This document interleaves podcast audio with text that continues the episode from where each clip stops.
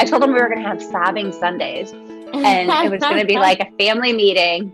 We were all going to get together and we were going to complain about what was made us mad that week or what was frustrating about this really messed up reality we're living in and what we miss about our old life and we could just like let it all out.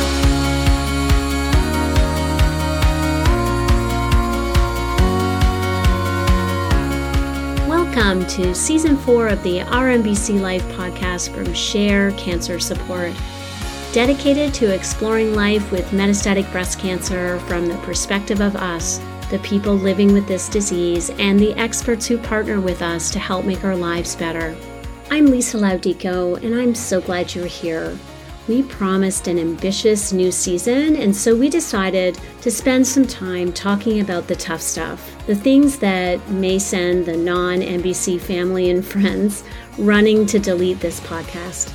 But we're not afraid. We're already dealing with some tough things, so why not talk about them openly? We thought you'd agree. For the first time, we're launching a season with four episodes focused on grief, loss, and end of life planning. So often, we're faced with a society around us that doesn't like to talk about death and grief, and that can make some of us feel even more isolated.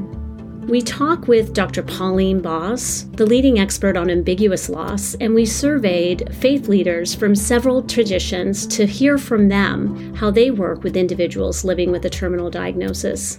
We speak with a death doula, a hospice nurse, an end of life massage therapist, and the author of The Hospice Doctor's Widow. Today, I share my intimate interview with our friend Laura MacGregor of the Hope Scarves Foundation and a Hopeful Life podcast, who died this past month of MBC. But before we start my interview with Laura, I want you to know that we also considered that we need lots of levity in these times. And so we have a very special Laughter is Medicine episode, followed by a deep dive into the complexity involved with access to psychedelics to treat existential distress in individuals like us living with a terminal diagnosis. The road to a cure returns, and we take an important step back to remind ourselves of what we need to understand each and every day while living with MBC. We call this Road to a Cure MBC 101. In these episodes, we will look at communications with your oncologist, what to do first when you have had progression or need to change treatments, and how to decipher all those newfangled tests and imaging that are part of oncology's drive for more precision medicine. We'll take a look at what so many living with hormone positive MBC are concerned about endocrine and CDK4 6 resistance, and what is promising in terms of research into this problem. We'll also take a look closely at leptomeningeal disease with Dr. Nancy Lin and Dr. Priya Kumthekar and a conversation with Dr. Timothy Pluard. And because some of the hardest things we have to deal with do not go away after one episode, we're returning to the topic of MBC and parenting. We'll hear from parenting experts, parents living with MBC, and most importantly, from the kids themselves, all in May and June. You'll hear practical advice on how to talk to your kid or a young person in your life about MBC, and you'll hear that the kids will be all right. Honesty and love can go a long way. Season 4 of Our MBC Life is different from our other seasons because we're exploring experiences and emotions that often get overlooked. I genuinely believe that this season will be the season for learning and acceptance.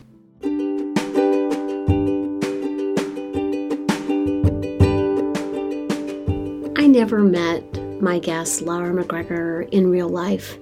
So many of you listening to this will know her from her work creating Hope Scarves or listening to her podcast, A Hopeful Life, and many more will know her from her honest and unvarnished reports of her last year of life on Instagram.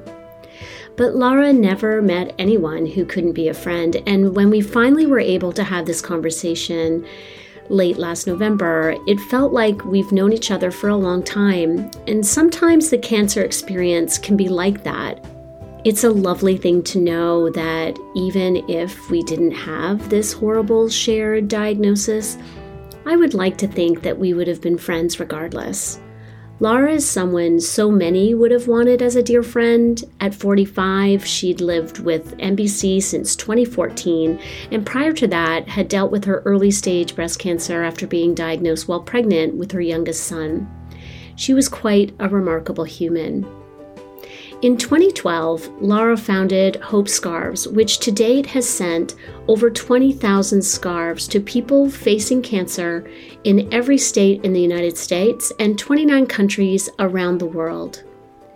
In 2014, when Lara was diagnosed with metastatic breast cancer, the focus of Hope Scarves broadened to include support for metastatic breast cancer research. During the years since, over $1.5 million has been raised to benefit research for metastatic breast cancer. Her incredible efforts were recognized many times throughout her life, and most recently as the 2021 Hope College Distinguished Alumni and the selection as the 2021 L'Oreal Woman of Worth for her enduring philanthropic work. Lara was married to her husband Jay for 22 years, and they have two sons, Wills, 16, and Bennett, 14. Here's my interview with the one of a kind Laura MacGregor, recorded November 30th, 2021. I like to think that we laugh, we've laughed more than we've cried through our journey. Yeah, for but sure. There has been so many more tears this past year. And yeah. it's just, you know, I think it's just, we knew it was coming. It wasn't like it was like this thing we didn't expect, but I don't think you can ever quite prepare for it. And, you know, as many friends as I've watched progress and pass on, no two are the same. You know, there's no real like roadmap for this. And even just how to live in this stage, I always said I worked really hard and I learned how to live well with metastatic disease. And that wasn't a quick, easy thing. It was really hard to transition from being an early stage breast cancer survivor, you know, for seven years and having beat cancer and put it behind me and moved on and, you know, find my strength in my survivorship. I owned all of that and loved it. And then when I became metastatic, you know, I really had to re examine my perspective on survivorship and learn how to live, you know, not in the perceived future, but really grounded in each day.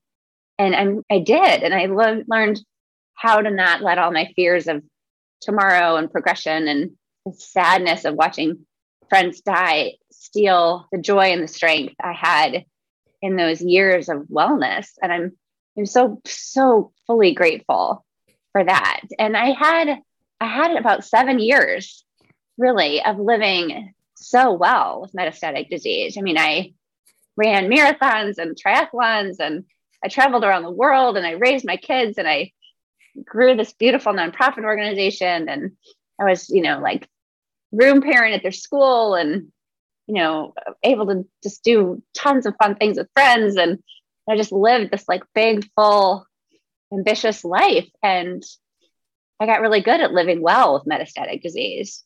Indeed. Um, but then I had to transition to what I can't quite put into words other than like figuring out how to decline well. Right. And that's where I am now, you know, that yeah. it is a very different stage of metastatic disease that yeah. you know I watched other people go through but it was so different for everyone. There was no no real, you know, path to follow. And even now, I don't really know what I'm doing or how this is going to go or how fast or slow or what's sure. going to happen. But it's a very different reality than living well, taking the medicines and waiting for scans and getting good scan results and planning the next trip and just, you know, like all the things that you can do when you have your health and I feel like I'm a fragment of myself. I feel like I am living in someone else's body.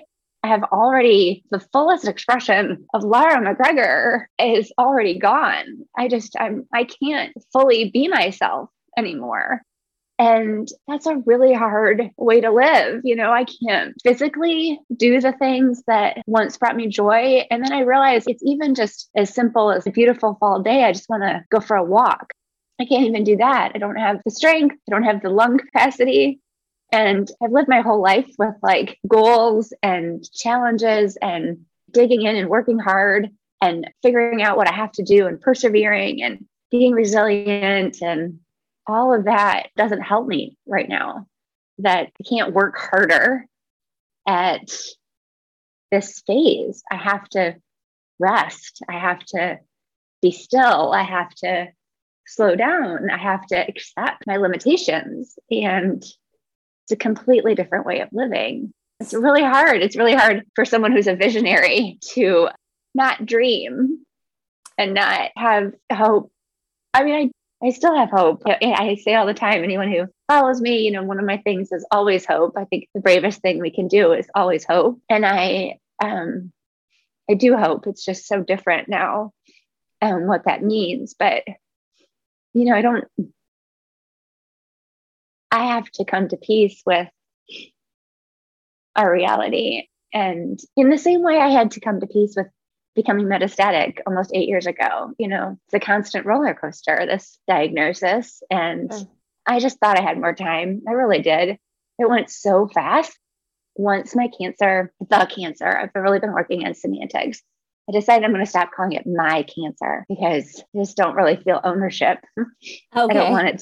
It's I don't not, want to be part of me. You didn't buy um, it in that way. It's not like it's mine. I, I say the cancer. Like don't say like my pneumonia. You know. Um, right, I right. when I got the cancer, when I got cancer, you know, it's really ever since it, it mutated that we really started having these problems. So I was estrogen sensitive my whole cancer experience. And in March of 2021, we were able to get a biopsy and found out that it was triple negative. So all the treatments, you know, that I'd been taking were off the table. And kind of ever since then, we haven't been able to control it. So um, it's just been a whirlwind. Yeah. It's been such a whirlwind.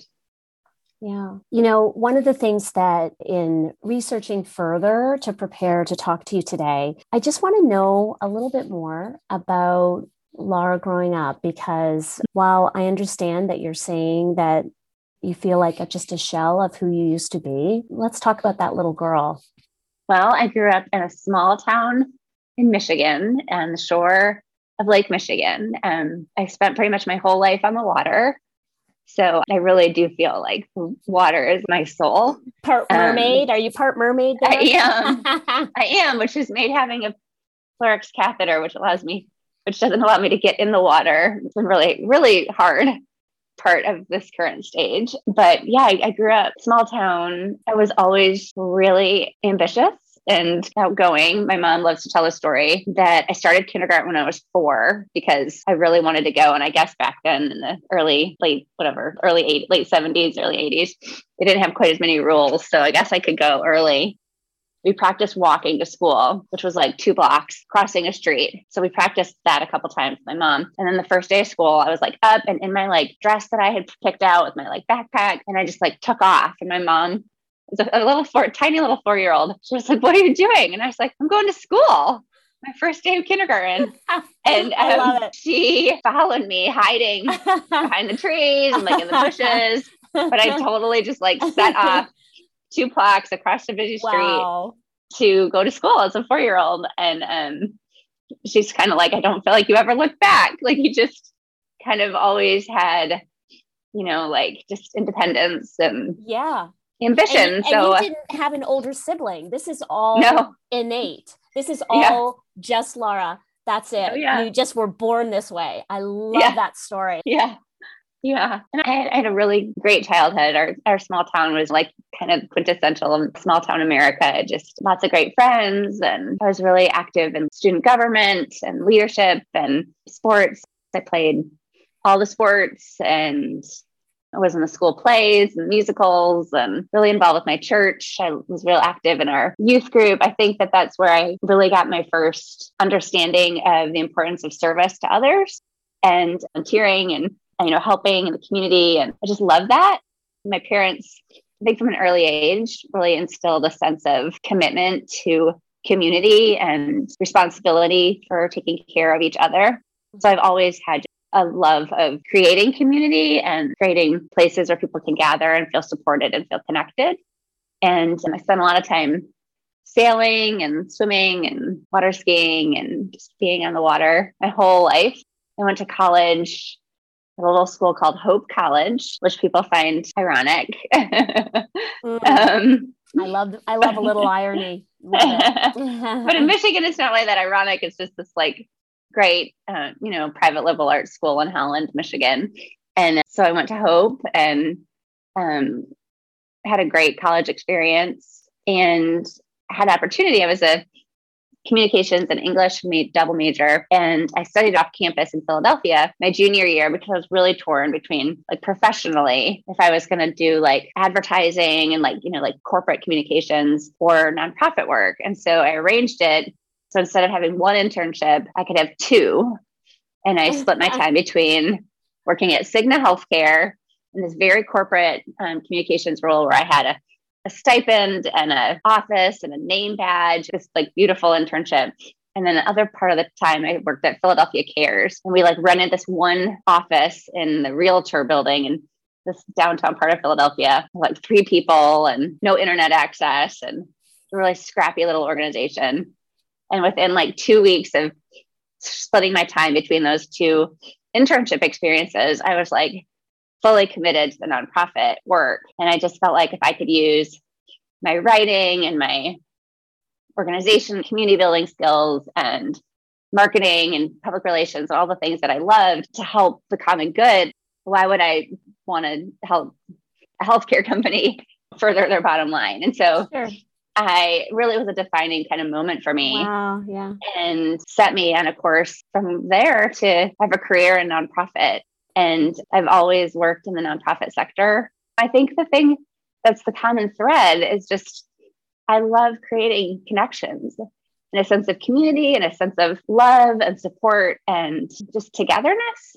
Yeah. You know, I think just I feel like there's so much strength in that. And I, I worked at Hope College for a little bit after my graduation, and then I worked for the United Way and from there, my husband and I moved to England for a little while. I took a little break. He was doing some an assignment overseas. And then when I came back, we were moved to Birmingham, Alabama, which I thought was a terrible idea, but ended up really being a, a great adventure for us. And um, I worked for the McWane Science Center there and um, really furthered my fundraising skills. I, I became actually became associate vice president of development for this big science museum and learned a ton about capital campaigns and fundraising and membership and all this stuff. And um, that's where I actually was first diagnosed with cancer.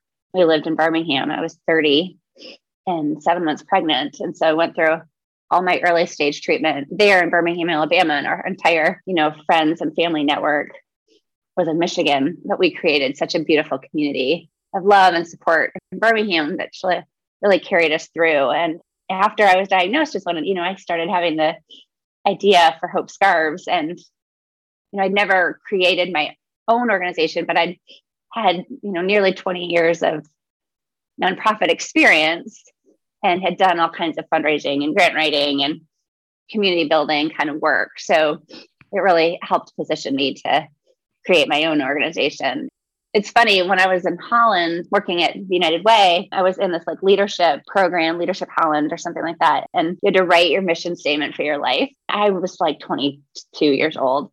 And um, I had I still have it because I like laminated it and I stuck it in this box that's full of tons of stuff from my life. And I said I will start, I'll start a nonprofit organization. And it's so interesting because I had no idea or really like passion for cancer, obviously, at that point in my life. I had a lot of other things I was passionate about education, you know, food insecurity, how, homelessness. Like there's tons of stuff that I, I was interested in helping because I never would have imagined. But I think that that's one of the things that's so beautiful is just the way our experiences shape our life. And I would never, I'm never, ever, ever, ever, will you ever hear me say that I think cancer was a blessing or that it's been a gift? I would give it all away in a heartbeat. But since it did disrupt our life, I am grateful that something like Hope Scarves came out of it. And, you know, I think the other thing I would say is me as a child is I've always been a storyteller. My mom is actually a lib or was a librarian and was a professional storyteller. So she would travel to schools and festivals and tell stories. And we actually like would travel with her and she'd enter me in like the kids storytelling competitions. So I've always loved storytelling and writing. And so I think that's a big part of who I am and who I, you know, who I was as a child. I love that. Thank you for sharing that whole arc of your story. I, I, think that little girl racing to school at four is is it's a pretty perfect image. As I mentioned, you, you know, you have two boys. I have two boys. My boys are a little bit older than yours. How old are your boys now? They're 13 and 16. Right. Okay. And How old are yours? 22 now and 24. Yeah. Mm-hmm. And we often hear from people who listen to the podcast how do you parent at different stages of your child's life while you're living with MBC? And it's always an evergreen issue that so many of us who do have children or young people in our lives who we deeply love and care about. How have you navigated this whole past year with your boys? You know, I think cancer and my boys is a little bit of a unique situation because neither of them actually know a reality where I didn't have cancer because Wills was two and I was pregnant with Bennett when I was first diagnosed. So their entire life, mom has had cancer. You know, for a lot of their early years, I was in remission. So Wills was nine, Bennett was six, I guess when I was diagnosed MBC. So still pretty young, six and nine, but it wasn't like cancer was like this thing they'd never heard of, right? Also, I think having a mom whose job is cancer and going to all the fundraisers where mom talks about cancer and helping, you know, wrap up the scarves for the people with cancer and taking the things to the mailbox for the people who have cancer. And Bennett was little, he used to sit in his car seat and every time he'd see a ribbon, like on the back of a car for like anything, like you know, support our troops or breast cancer or any any kind of ribbon, he would say, "Mommy, I hope scarves. Mommy, Scarves." I love that. That's great. Like, Co-opt all the other campaigns. Everybody, any ribbon anywhere was a hope scarves ribbon. I love it. And I'd say, "Yeah, buddy, that's a hope scarves person. they like hope scarves." Um, so they've just always had can you know like cancer's been a part of their life just as much as soccer and sure. adventures and traveling. Sure. And so it was like a little bit weird. I think it's harder for me sometimes to, to talk and share my experience on this topic mm. with people for which cancer comes in like a tornado to their life at a point where their children have to process it because sure. my kids didn't have to process it as much. But I think on the flip side, what's been hard is that as they've grown up, mom's always had metastatic breast cancer in their mind. I mean, you know, so the past eight years, so they're 16 and 13. Those are pretty formative years. So we've always talked about what metastatic breast cancer is. Yeah. Like they know that there's no treatment. They know that there's, you know, they know that there's treatments, but there's no, no cure. cure. Right. They, they, I talk about my friends who have passed mm-hmm. on. But about, you're running marathons and you're still Laura. You're still mom. Yeah. You're still exactly how you've always been. Right. Yeah. I'm fully living and I'm up, yes. up on the stage raising money for metastatic breast cancer research. Right. And they come up on the stage with me and they're a part of this like full experience of advocating for and supporting people with metastatic breast cancer, but they don't see it as a threat to their mom. And then this past year, which really is, I have to go back kind of two years, it's such a blur because it also was COVID. So I feel like that was just a double whammy for our family because we were dealing with so many different challenges and frustrations and hindrances to the way we usually do life right. that it's hard to kind of separate out. But what they saw was me declining, but it wasn't all at once. You know, it wasn't like I got hit by a car and I came in and I couldn't walk. It was over a year. I gradually became weaker and treatments didn't work and treatments became more toxic and my breathing got harder and my body got skinnier and that piece of helping them see that we've hit a turning point has been really challenging because I think still in their heads, though we have talked about this, I think they still think I'm going to be okay. And I have a counselor, they have a counselor, we have a counselor as a family. There's this piece um, of coping that they have ad- adopted um, it's basically disassociation, which our counselor assures me is okay. So I think now where they are is my boys are, you know, approaching our current reality with a, a coping skill of disassociation, which at first was really hard for me, but counselors have assured me is a, a completely appropriate way for 13 and 16 year old boys to act, which is to kind of separate themselves from me and from the situation.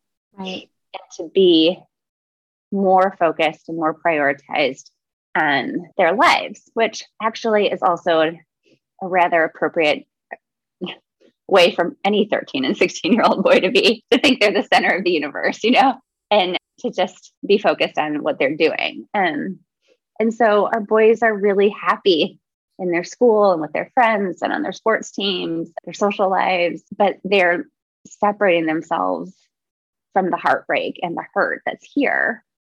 So we're trying to work together to not bring grief into their happiness, but to also not have them disassociate so much that they're not fully present with what's happening. And what's hard is that none of us really know what's happening. So it's not like a doctor said, we don't have any more treatment options and you need to go on hospice and we think you have X amount of more time. I'm not at that point. I might have three months, I might have six months, I might have a year. We don't know and so, what's hard from a parenting perspective, what breaks my heart is I don't want to put that burden right. of the unknown right. on a, on a 13 and 16 year old boy.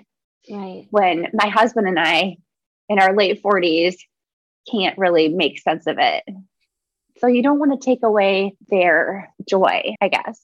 So, it's such a balance of mm-hmm. how much information to share, how much emotion to share with them, and also how much to protect them right. when you just don't know what you're dealing with, what you're what you're looking at. Right, right. But a couple of the things that I have feel really good about from a parenting perspective is I show my vulnerability. I don't hide my frustration. So if I'm trying to change the laundry and I have to stop halfway up the stairs because I can't breathe. And it makes me really frustrated because I used to run marathons. Right. I sit there and cry and throw out a couple expletives. Right. And tell them how frustrating that is. And, and I want them to see that. Like I want them to see me sure. be mad and frustrated. Sure. And the vulnerability in the situation is okay. And I also have like just more freely cried in front of them mm. without hiding it. Like at first I really didn't want to be sad for them to see me sad all the time. And now I just cry all the time and like just I told them we were gonna have sobbing Sundays and it was gonna be like a family meeting. We were all gonna get together and we were gonna complain about what was made us mad that week or what was frustrating about this really messed up reality we're living in and what we miss about our old life and we could just like let it all out. No, we did it for we did it last Sunday. I have to try to remember to do it again. So how did how did that go? Well, you know, it was me mostly talking and me trying to tell my husband, you know, like my husband like demonstrating his frustrations and feelings to them. And then when we'd ask them, how are they feeling? They'd be like, I don't know. right. And right. like, that's not a feeling. Like, what's a feeling? What's a feeling you're having right now? Uh, sad. I'm like, okay, great, good, all right, all right. And not, meanwhile, I'm like, I feel like I've let you down as a mom because I used to be so engaged in your life and now I feel so disconnected from you and your friend. I mean, like, and I'm like, blah, blah, blah, you know, like emotion, emotion, emotion. And they go, okay. I was like, I you know, I mean, right. I keep saying to Jay, I was like, oh, my hope is, is that like when they're, you know, in their 30s and they're married, they're going to be able to express their feelings. Right. And I want you to just look up the clouds and be like, that was you, Lara. Like you did right. that, you know? Right, right, right. Because they're not doing it now. right. But well, I think they're seeing yeah, it, you know. Yeah. Find us a 16 and 13 year old young young men who who Right. do that. So Right. I think I, I think you're good. I think you're good. It's all appropriate, but as a mom, it's all about acceleration of the lessons that we want to impart to our children because everything is accelerated. You know, one of the things that I do see, even though they don't articulate it in feeling words, is that I see them being compassionate and helpful to me in ways that they wouldn't be if I was the strong, fullest expression of myself. sure. You know, I they see them come around the side of the car and put their arm out so that they can help me walk into the basketball game. And Sure. I see them, you know, pick up my Yeti tumbler and check and see if it needs fresh ice and water and fill it up. And when they walk through the living room, do you need anything, mom? You know, can I get you anything, mom? Like, I think that's my husband training them, but that that brings me a little bit of peace. That Sure. you know, if they saw me as like this fully capable, ambitious, strong person for what seems like their whole life, I, I do realize that it's such a small part of who they will be overall. But, you know, I hope that it planted some seeds for them to see me like that and that seeing me weak and sad and suffering makes them makes them more compassionate. Yes. Yes. I hope I hope for that as well. I wanted to ask you what you feel your legacy is for your boys, or what do hmm. you hope your legacy will be for your boys? Well, I hope that I have shown them and instilled in them the importance of connection and community and taking care of one another. And that I don't know if they'll grow up to have careers, you know, in nonprofit or community activism or, you know, whatever. But my husband's a businessman and he still has those same values of caring and connection and that they just will recognize how they can make the world a better place and how they can use their skills and their strengths to help other people. And especially those who are vulnerable and who need um, who just need help. And that they'll like not get caught up in their own lives or ambitions or aspirations to the point where they don't like recognize how important it is to take care of other people. And I also hope that they will live a life of adventure and like just of seeing new places and meeting new people. We have traveled so much as a family and done so many amazing things. I've always loved just seeing new places and you know meeting new people and seeing different perspectives and just learning how different and wide and beautiful the world is and that they would have that same kind of wish to continue to travel and do things that take their breath away. And i love to jump off of things. I've taught them to jump off of lots of really dangerous things like trees like scraggly trees hanging over like cliffs and That had like this little platform that I thought seemed like something you should jump off of. And then realized it was terribly dangerous. And I had my four year old up there with me. And I love to jump off of things and to water. the Lara, um, the Lara leap. I think that could be a thing. you got to do the Lara leap. Okay. Yeah. well, I've always said, I've always said to, moms to moms, just like get your hair wet. Like I've never been the mom that like sits at the pool and just reads a book and suns. I'm the mom that's like on the diving board and playing racing, swimming games with my kids and diving for rings underwater. And so I always say, just like get your hair wet. So yeah, I like I hope they just keep diving in. Awesome. And, you know, I loved your interview on your podcast, A Hopeful Life, with the Van Tongerens and the book, The mm-hmm. Courage mm-hmm. to Suffer. We will promote it widely.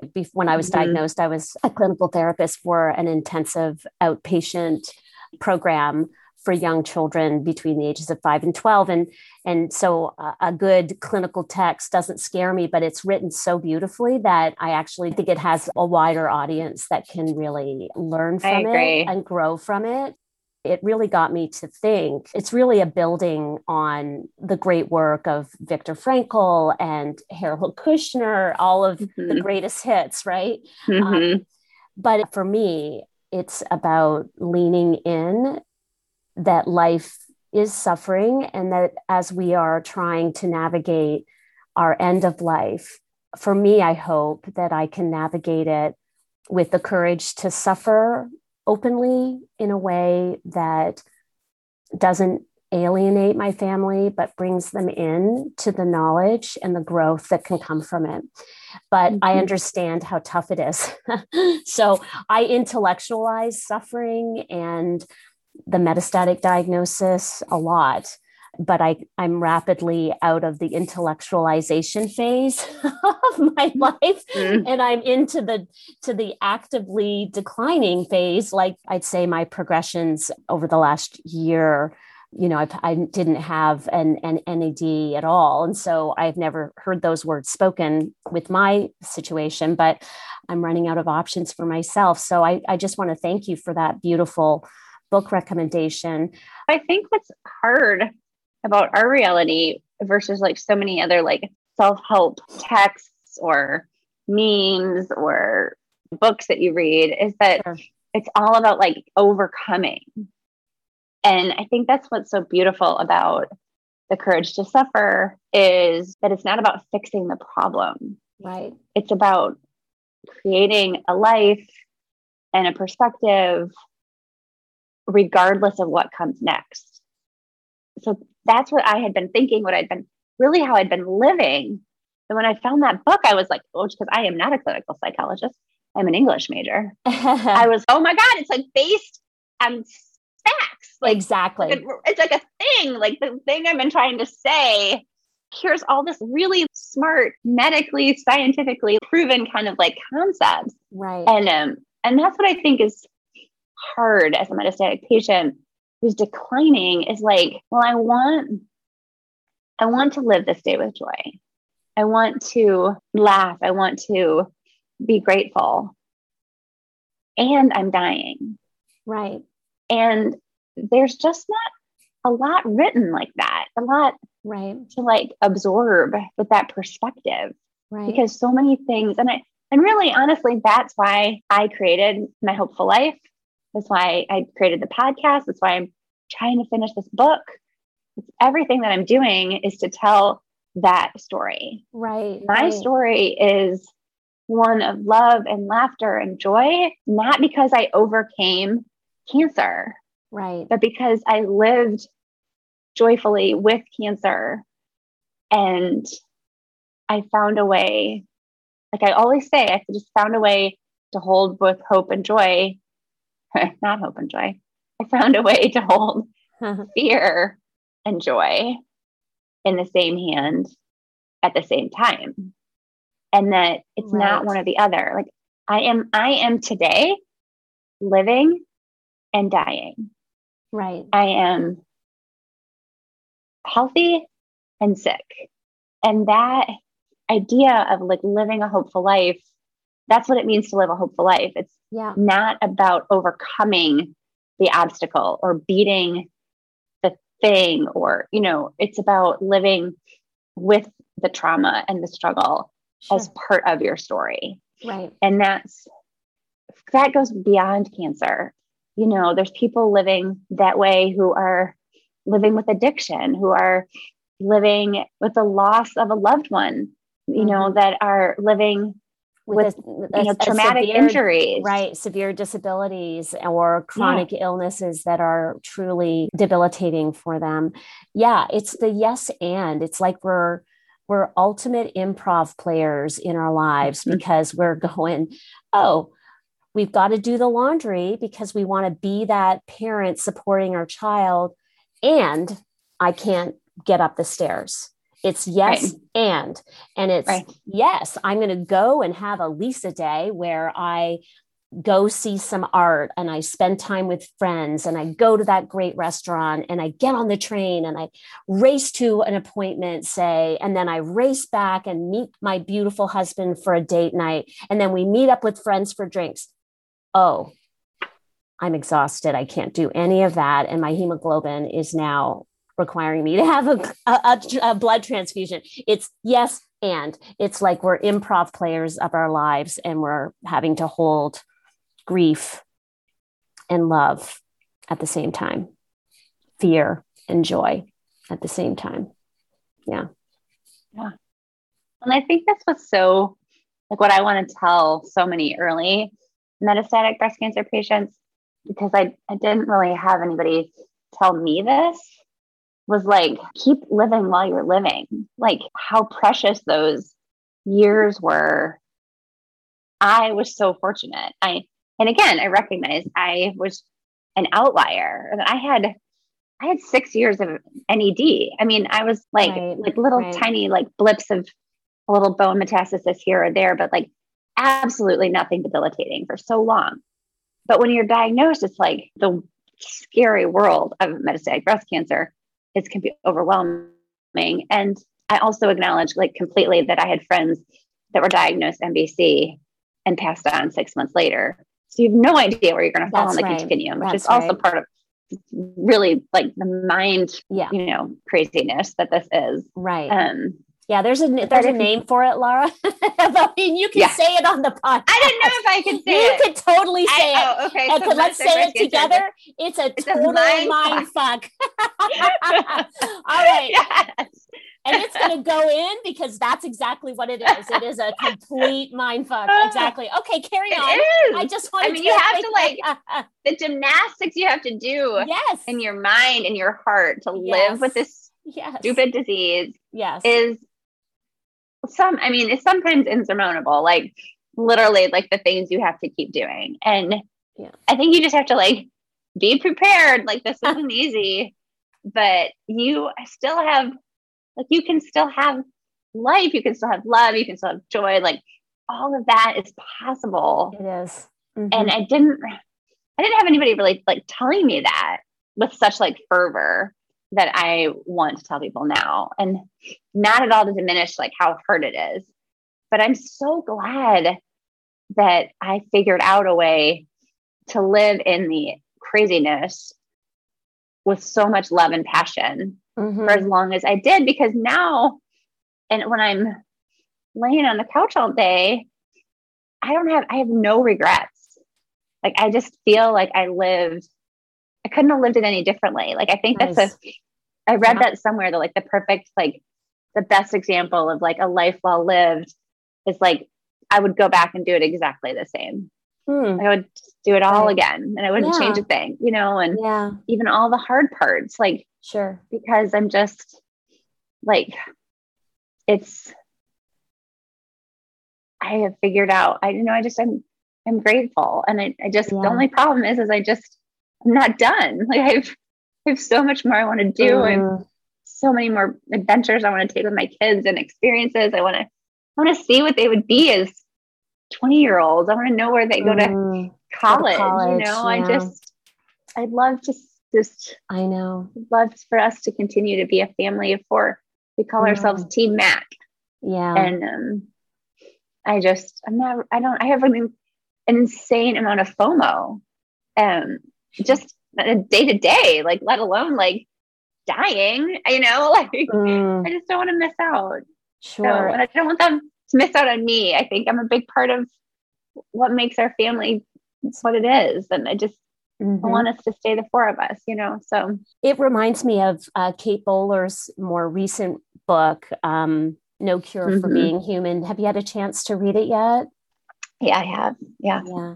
So it reminds me of, you know, she has so many wise things to say. Um, a fellow traveler of ours, um, she, she, it struck me when she said, you know, humans since the dawn of time, always trying to finish stuff up, and we never do. Everything yeah. is always undone. It is the greatest human commonality that no matter what, there's never enough time. We never get all our stuff done. And for me, I keep saying that to myself a lot lately that it's okay to, to tamp down my anxiety of getting everything done that I want to get done for my kids, for my family, for my husband. And I think getting into the acceptance phase where, you know what, things will be different. Yep. And I won't get everything done and I'll never be finished. And even if I ended my life at 95, like my Nana, I still probably wouldn't be done because mm-hmm. there's so much to do and so much we always want to um, accomplish. So that really struck me. Love Kate Bowler, actually. Um, I know. I'm trying to get her to write the foreword to my book oh, there you go. Well, let's put that out in the universe because I think that would be a great connection, a great, right? a great thing. I'm also thinking of Paul Kalanithi. There's so many authors that have saved my life at various points during my metastatic disease, starting with Nina Riggs with The Bright Hour. Have you read that one? I do. I have that one. I do. It's just a beautiful, yeah. beautiful book. Sunita Puri, That Good Night, is also an excellent one. It's a, it's a wonderful memoir. It's life in medicine in the 11th hour. She's a hospice palliative care doctor in okay. uh, California. And she writes beautifully about her experience of witnessing and the privilege of witnessing people's end of life. Mm. But hmm. in thinking about Paul Kalanithi, When Breath Becomes Air. That was another one yeah. that I, I read. And just all of these little nuggets of wisdom became like parts of the watch mechanism in my soul. And each one would just mm. tick over a little piece of my soul and help me in the next six months of my time living with this disease. And Paul Kalanithi, I think I need to get back and reread it. It's just such a beautiful thing. But I want to share a quote from his wife, Dr. Lucy Kalanithi, and she writes in his book Paul faced each stage of his illness with grace, not with bravado or a misguided faith that he would overcome or beat cancer, but with authenticity that allowed him to grieve the loss of the future he had planned and forge a new one he cried on the day he was diagnosed. He cried on the last day in the operating room. He let himself be open and vulnerable, let himself be comforted, even while terminally ill. Paul was fully alive. And despite physical collapse, he remained vigorous, open, full of hope, not for an unlikely cure, but for days that were full of purpose and meaning. Mm. But you know, Laura, you've been walking the same path and living it and showing it and showing everyone how you're personally doing it. And I love that you articulate that it's different for every single person. So that's why reading these books, being inspired by you, Laura, it's just little nuggets that help turn me around and change a day's perspective for myself. Mm. So, because here's a quote from the great Laura MacGregor full of hope, not for an unlikely cure, but for days that were full of purpose and meetings. And of course, that's what Viktor Frankl talks about. So, here's my question for you after that long preamble is how do you feel about leaving things undone? Hmm. Well, the healthy Laura MacGregor would be like, oh, no, no, no. I check everything off the list. I get things done. I love a good checklist. and I have let so much go already. Mm-hmm. Okay. My gosh, this morning stairs. My laundry room is off of our, it's like a big family room in our basement, which obviously I don't go into because I can't get up the stairs. And I walk down there and I was like, oh, holy hell. like, what in the world? That's I right. mean, it's like a bomb went off down there. And Right. um, I wouldn't have let that last for a day in my old life. Like that, like the children would not be out. They wouldn't be having any kind of like activities until that was cleaned up. And you know, it's just like I've I've let so much be undone that is less important right now Mhm. um my counselor and I were talking about it the other day that like as life nears death, the circle gets smaller. And Mhm. so like when your life is big and full and healthy, there's all kinds of things in the circle, like making sure your kids clean up the family room and that there's not like a half-eaten, you know, melted jug of ice cream on the side table. right. Um, I'm familiar. but like as the as the circle gets smaller, as life comes closer to death, the people in the circle get fewer, the activities get fewer, and it just becomes like the essential part of your life. And I don't think my circle is like all the way small yet, but it's so much smaller than it was. Yeah. And at first, it didn't make sense to me, but there's kind of like a freeing of things being a little undone and and just not being in the circle. Mhm. Things that used to be important or things that I wanted to do. And, and I still have a lot of legacy things that are important to me that are still in the circle. But there's a lot of things that I've let go of.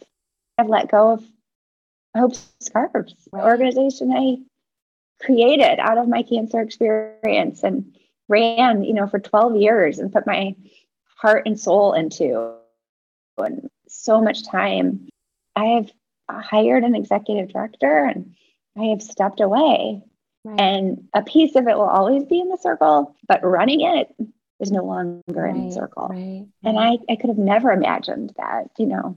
But she said, you know, the thing, the last thing that is that leaves the circle is your soul, Mhm. is your spirit. And she was Right. like, Laura, your spirit in the big circle is this like ambitious, laughing, you know, constantly like going and doing and, you know, visionary person. And then as your circle got smaller, your spirit is at the center, still there. It's all still there. It's all still you, but it just changes and it just becomes a different expression. But that it doesn't, that's the part that doesn't go away. Right. Right. And and she was like, you know, I've I've actually never anyone who's died. I've never experienced death mm-hmm. personally okay.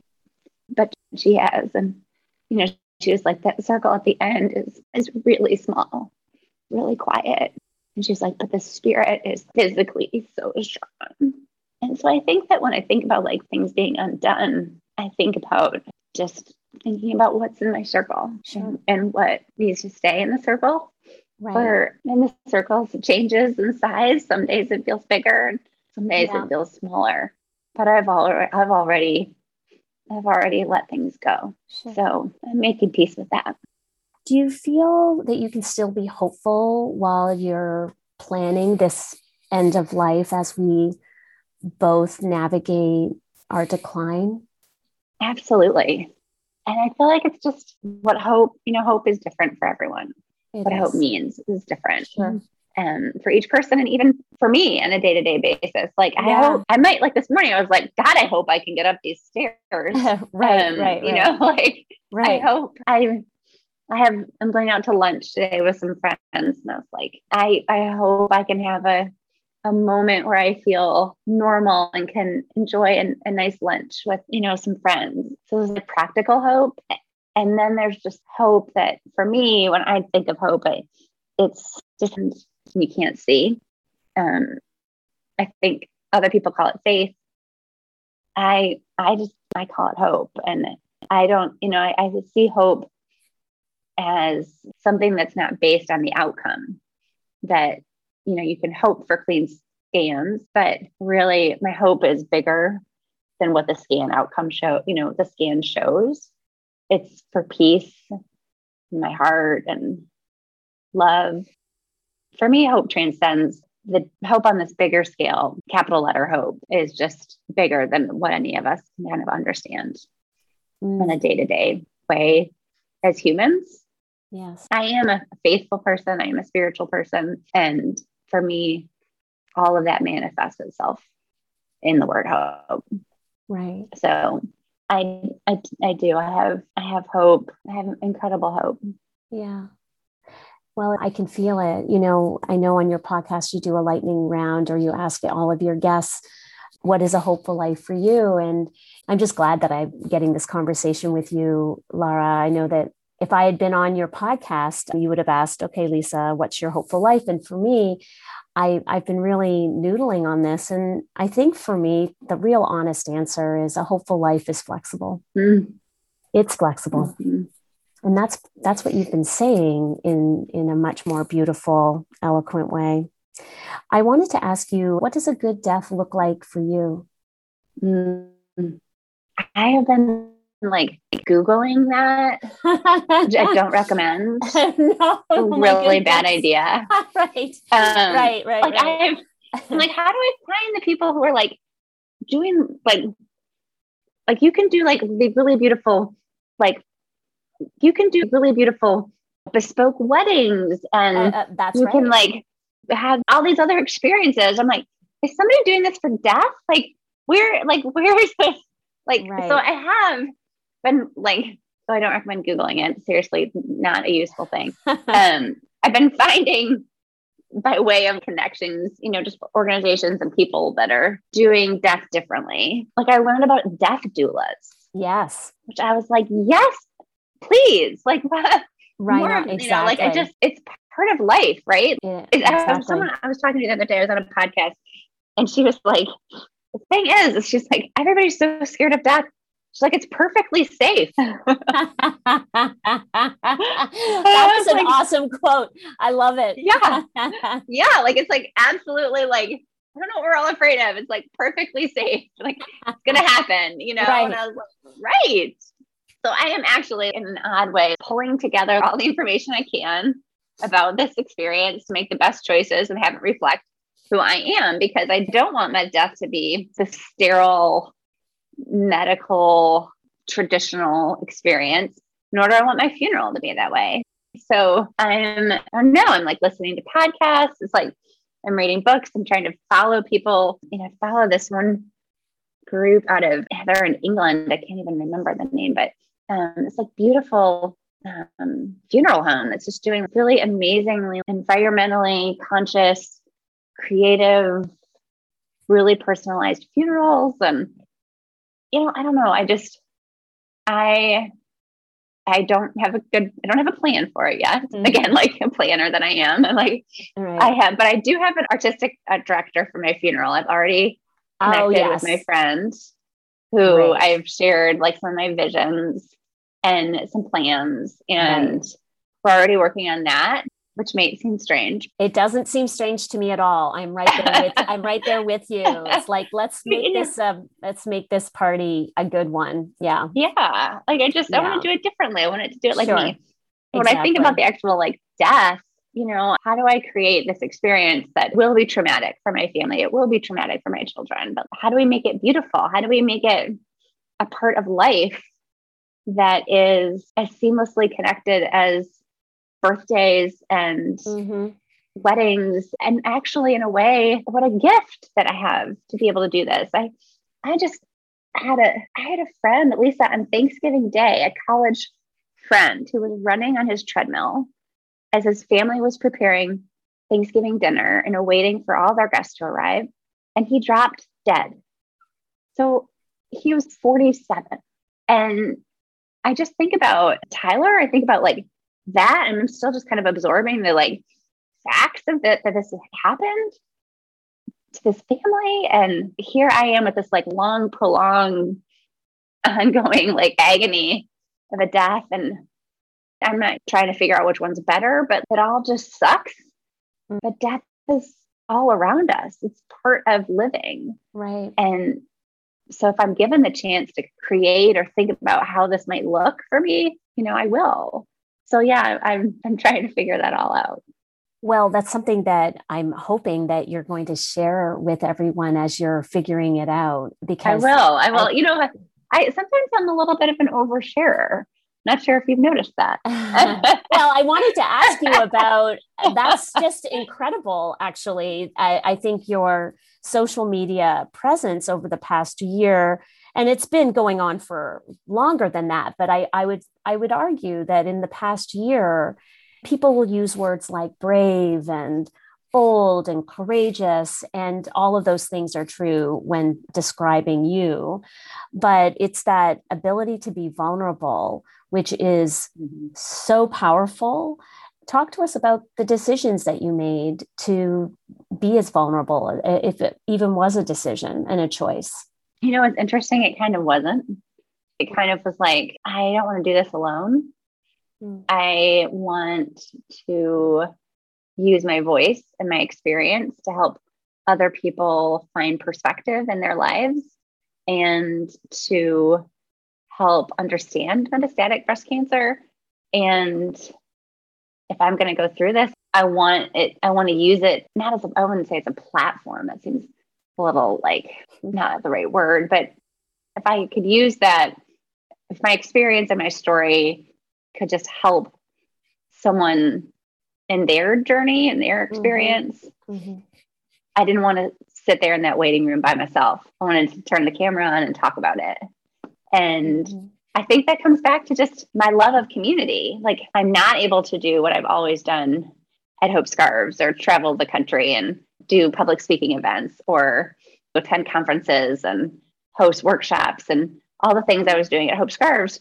So instead, I just decided to use social media. And sometimes I'm a little bit like, oh, that's a lot of people who just watch that. Like, I, you know, like mm. I don't realize mm-hmm. how many it is and maybe i should be more cautious in what i share but i also feel like it brings me joy to do it mm-hmm. and when i read the comments and people share how much it helps them it's just mm-hmm.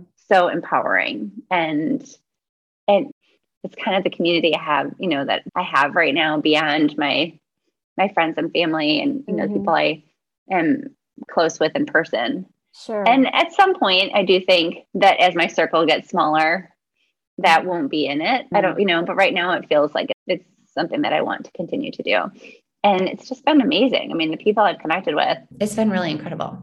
Well, it is incredible. And it's like your virtual circle is really quite large now. And so it's an interesting thing to transition from that and and to this time of maybe whenever you get to that point of smaller circle you know i i'm glad to hear that you have a family counselor the boys have a counselor you have a counselor have you always been as focused on mental health care as you are now as a family and as an individual I have been as an individual. I have not been as much as a family and as with my kids. And that certainly has grown out of this experience. But it is something that I have always felt was very important and had to work through a lot of things as I was growing up and just making peace with some of my own trauma far before cancer. And so I, I think I, you know, I started at a young age helping process my feelings and making peace with my experiences. And have just always felt it as such a great resource. So I do believe very strongly in mind health and yes. has been a great resource for me since I was a teenager. Mm. I'm very, very sorry to hear that you had that trauma and that abuse when you were younger. Very sorry to hear that. Sorry that happened to you. But I am I'm always glad to hear when uh, people are able to access mental health care. I think that just like the lessons that we learn to live with while living with metastatic disease are lessons that everyone can learn or have access to. I just think that society needs to be more open to, to all aspects of health, mental and physical. I agree. I mean, I'm such an advocate for the whole body through metastatic breast cancer that I wish the medical community was more supportive of, or so many of the things that I think have helped me are not things that were prescribed by my doctor. And I have a great doctor, but that's just not how they're equipped. Sure. And I think that some places are are doing much better and are continuing to to recognize the importance of complementary therapies. Sure. Uh, which I I just I think mental health's at the top of that list. Mm. Gotta be. Oh, for sure. Oh, for sure. Well, I wanted to give you the opportunity before I close to talk about anything that you want.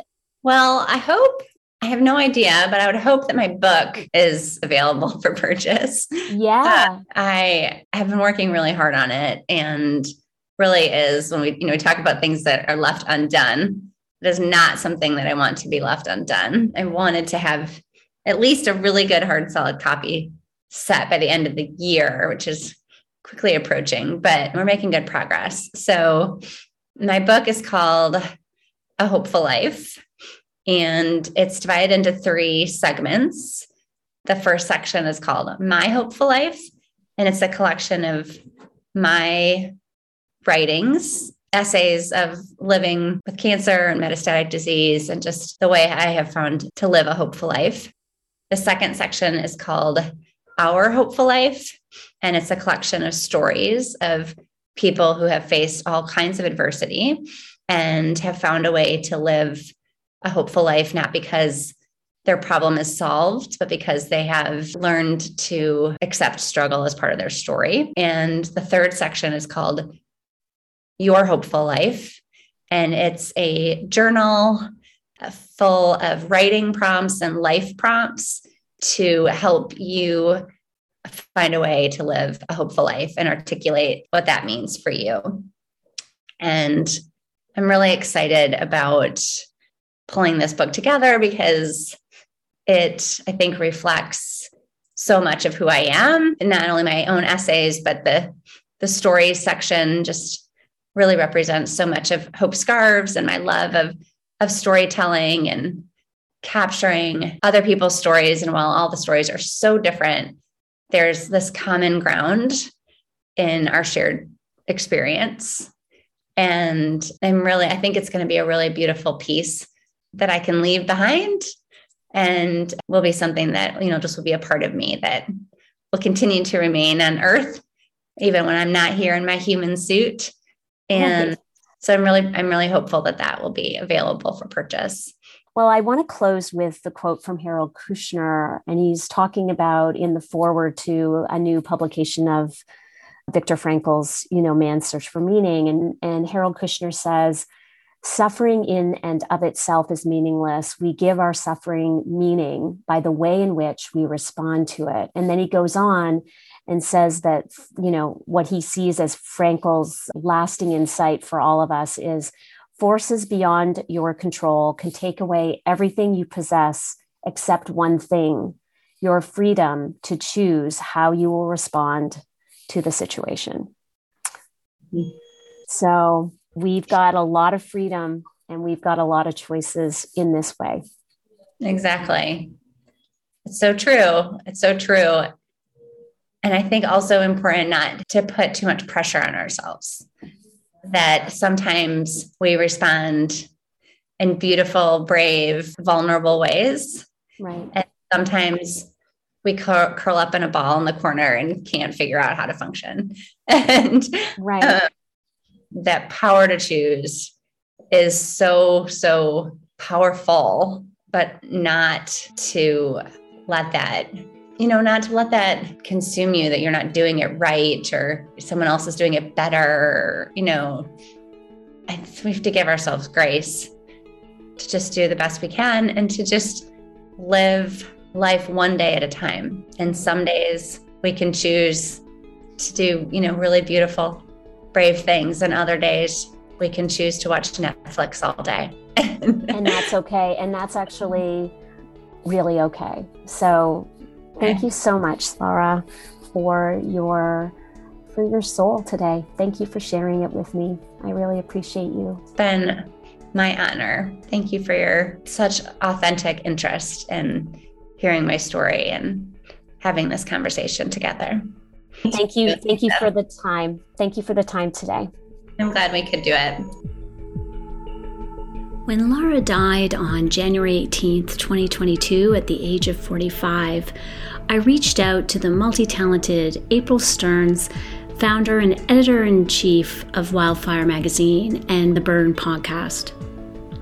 I wanted to talk with a friend who also was touched by Laura's life and indeed learn more on how April had been working with Laura on creating this legacy of a book called A Hopeful Life.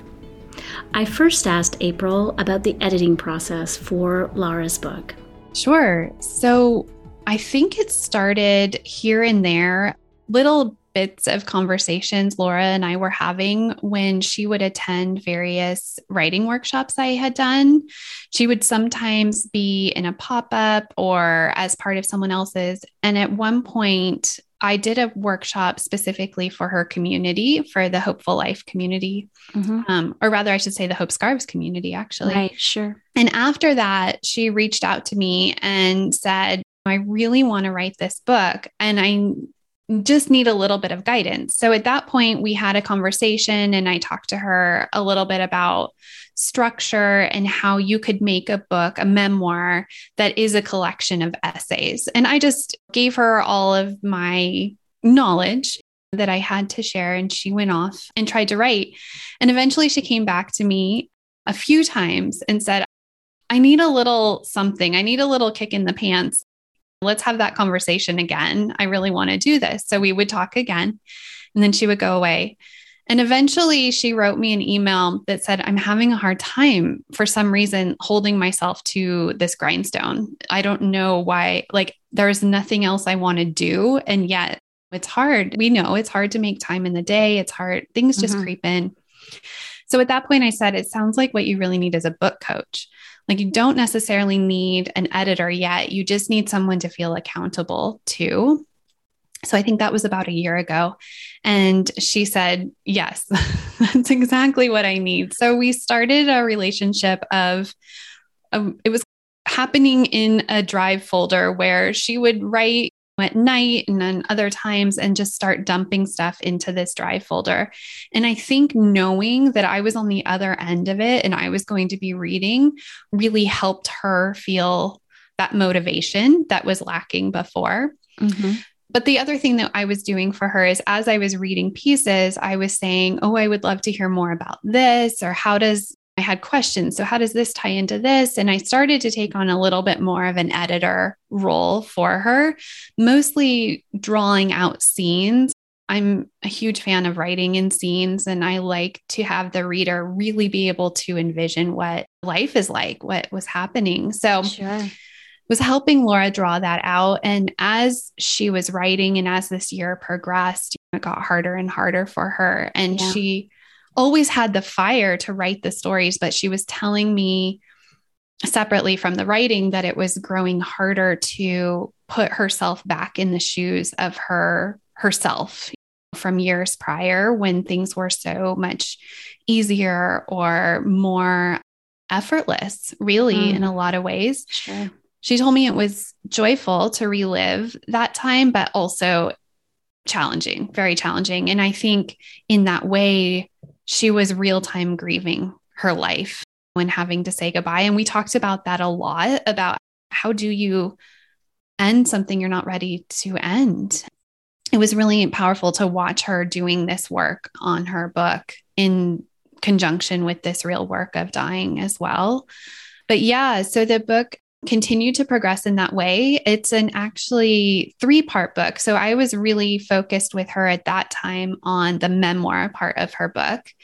There's another section, a second section that are beautiful essays from other people from the Hope Scarves community who have lived a hopeful life despite challenging circumstances. Right. Laura didn't want the book to only be cancer. She wanted to have this book reach people, whoever needed it, all over, you know, the world and mm-hmm. in our various circumstances. So there's seven to 10 essays in there from people who've just experienced tremendous things and have gone on to build a different life. I don't want to say despite it, it's taking the lessons learned there and not stopping, going on to something else, something incredible, just like Laura did, you know, with Hope Scarves in this book.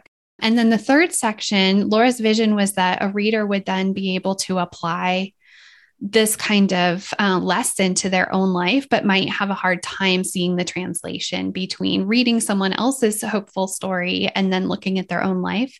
So I've written the third section with her, which is a journal, a workbook of writing prompts to help you begin to live your own hopeful life in Laura's hopefully in Laura's memory, but I'm sure the book will reach people who don't know Laura too. Sure. So right around the time that Laura was starting to to really decline, she passed everything over to her executive director. And there is another woman on the team as well who's doing the work of gathering the final essays for section number two. So it's maybe 80% done at this point.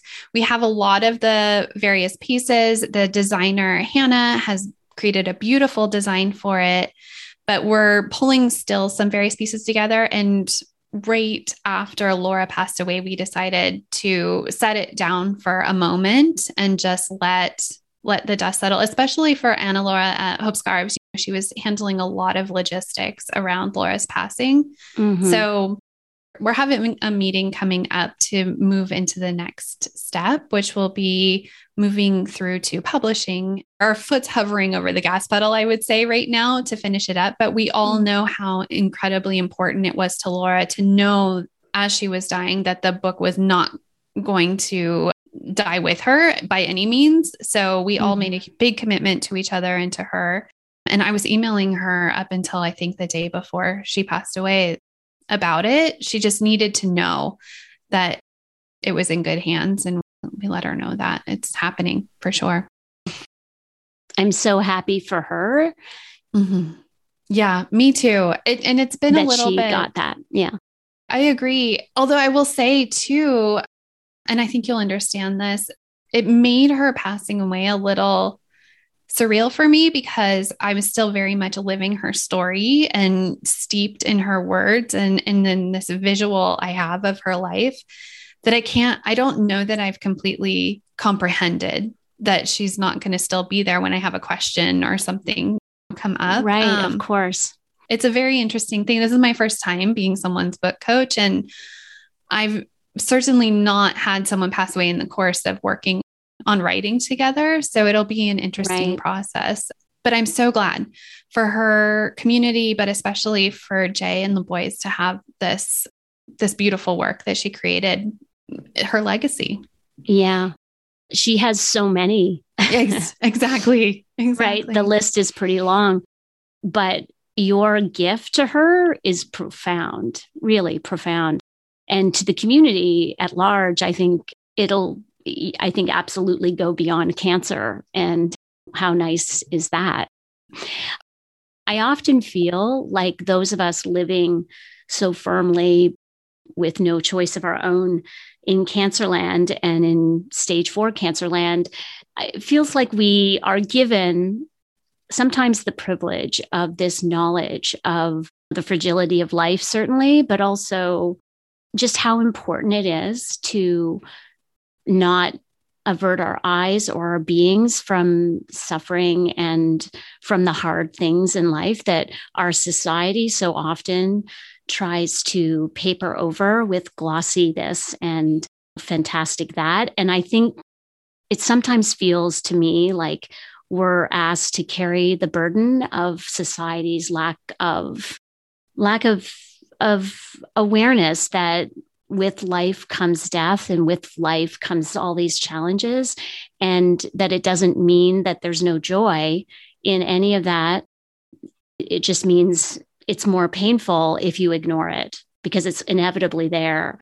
So it does feel like we're like canaries in the coal mine of our collective societal you know ill in terms of not facing the realities of life in a way that actually harms us and the bright, shiny objects that we all pursue are maybe not feeding our souls like they mm. should. So I do feel that way sometimes. And it's so great that Laura's legacy in this book is going to be out there for others to think about, to scratch that itch, test themselves and how they are truly living a life and what does really what is being hopeful what's right. so interesting being hopeful in spite of a terminal diagnosis is such a difficult concept for people to understand when you're also rooted as Laura was so well rooted in the reality of her disease so how do you hold both of those things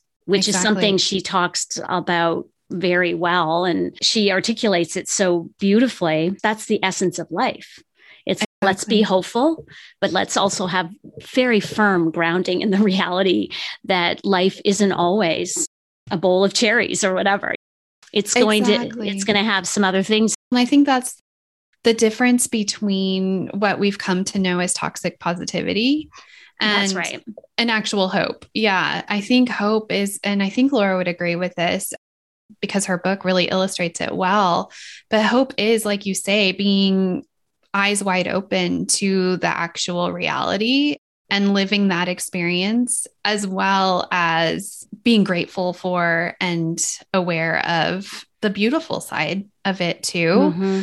But I'm glad you brought all that up because I think that it would be a disservice to Laura to think that her book was more in that vein of the toxic positivity, like, mm. you know, good vibes only, raw kind of right. thing. Yeah. Her book is so raw and real about her, all of her emotions. And mm-hmm. one of the big emotions was was anger and sure. despair and and a sense of being robbed and that's what makes it a really powerful tool for someone else because once you are in there with her you know what the stakes are what she was facing and somehow she was showing up with hope for herself and the people around her i'm wondering what your thoughts are about reframing hope that you can start off with hope when you're diagnosed with early stage breast cancer. I'm going to do all the things. I'm going to be based in reality. I'm going to do all the things. I'm going to be the patient that I need to be. And I have hope that I will not see recurrence. Mm-hmm.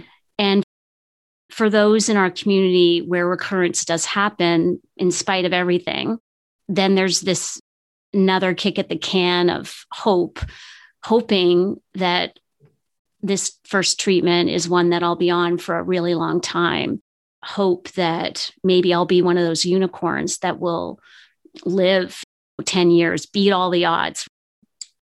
And then when that doesn't happen, you need to reframe the hope, reframe it to okay, I'm not hopeful necessarily that the next scan is going to be completely clear, but I'm hopeful that I will be well enough to go see my son, that I will be well enough to travel when COVID ends, that mm-hmm. I will be able to enjoy this cup of hot chocolate with my dog at my feet.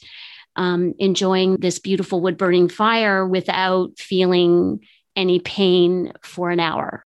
It's mm-hmm. a reframing, it's a scaling yes. down, it's a change of what hope means. But that's, I think, where you can find the joy, even mm-hmm. in those final, you know, years, months, moments of your life. And people maybe don't think of it that way. So often people right. think like hope and prayers for a cure. And it's yeah. No, I'm actually hoping. I know I'm based in reality. A cure is not coming anytime soon, but I hope, it's, yeah, that yeah, it's reframing exactly as you said, and that isn't that isn't a sad thing. It's not like runner up prize. Well, I didn't get the big thing. So I'm going to have this other thing instead and feel bitter about it. It's more mm. of a full, I think, a full mental shift to, mm. okay, so what does hope mean in this reality? And mm. then applying it to that. And then you just keep recalibrating. Mm-hmm.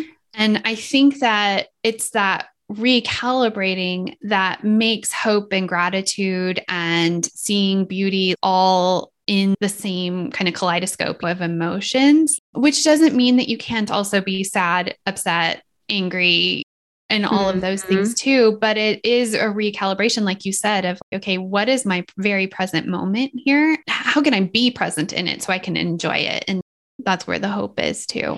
And that is applicable to everyone. Exactly. It is not just people living with cancer.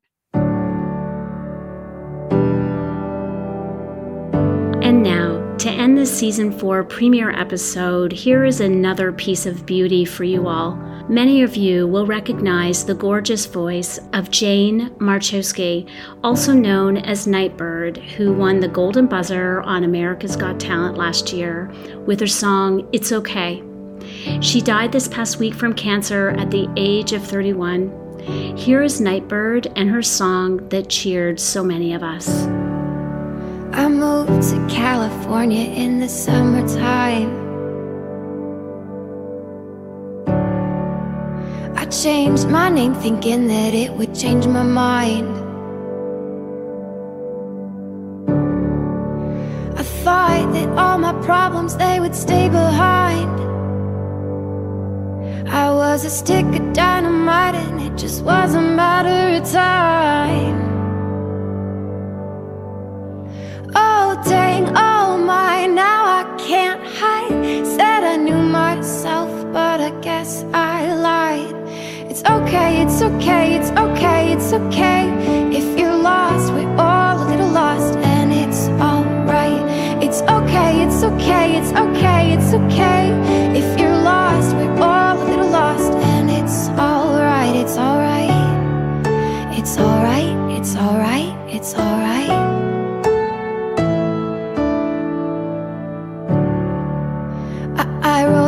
Hundred pages, but I burned them all. Yeah, I burned them all. I blow through yellow lights and don't look back at all. I don't look back at all.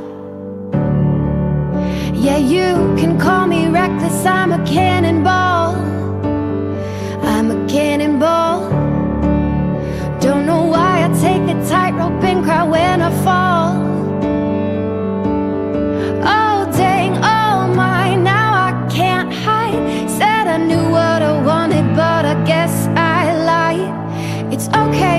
Okay, it's okay, it's okay. If you're lost, we're all a little lost, and it's alright. It's okay, it's okay, it's okay, it's okay. If you're lost, we're all a little lost, and it's alright, it's alright. It's alright, it's alright, it's alright. This podcast was produced by me, Lisa Laudico. It is part of the Grief, Loss, and End of Life Planning series with team members Natalia Green, Ashley Fernandez, Deltra James, Ellen Landsberger, Linda Weatherby, and Shantae Drakeford. Expert sound design by Bill Smith.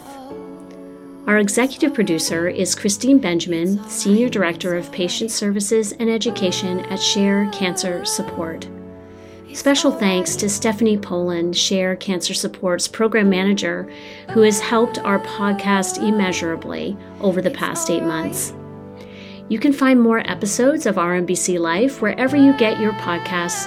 Be sure to subscribe, rate us, and review us, and look for a new episode every Monday and Wednesday. Check out our blog and full episode notes on our website at ourmbclife.org. We'd love to hear from you. It's okay, it's okay, it's okay, it's okay. If you're lost, we're all a little lost, and it's alright. It's okay, it's okay, it's okay, it's okay. If you're lost, we're all a little lost, and it's alright, it's alright. It's alright, it's alright, it's alright. Yeah. It's okay, it's okay, it's okay, it's okay.